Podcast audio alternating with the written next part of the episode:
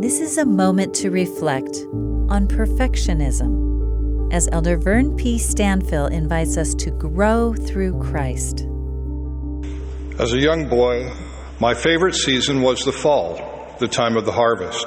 My father taught me about the equipment we used to harvest grain. I watched as he would move the machinery into the field, cut a small swath of grain, and then check behind the combine to make sure that as much grain as possible landed in the holding tank and was not thrown out with the chaff. He repeated this exercise several times, adjusting the machine each time.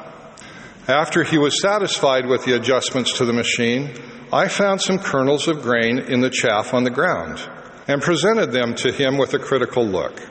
I will not forget what my father said to me. It is good enough and the best that this machine can do. Not really satisfied with his explanation, I pondered the imperfections of this harvest.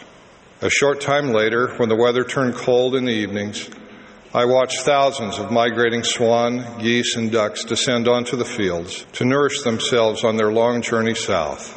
They ate the leftover grain from our imperfect harvest. God had perfected it, and not a kernel was lost.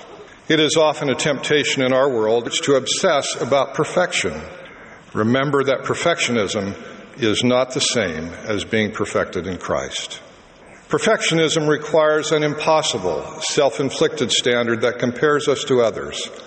This causes guilt, anxiety, and can make us want to isolate ourselves and withdraw.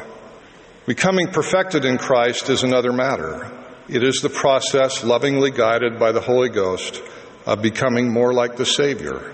The standards are set by a kind and all knowing Heavenly Father and clearly defined in the covenants we are invited to embrace. It relieves us of the burdens of guilt and inadequacy, always emphasizing who we are in the sight of God.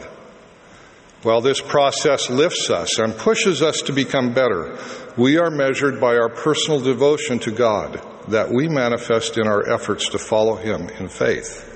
As we accept the Savior's invitation to come unto Him, we soon realize that our best is good enough and that the grace of a loving Savior will make up the difference in ways we cannot imagine. That was an excerpt from Elder Vern P. Stanfill's talk, The Imperfect Harvest. This is a moment to reflect.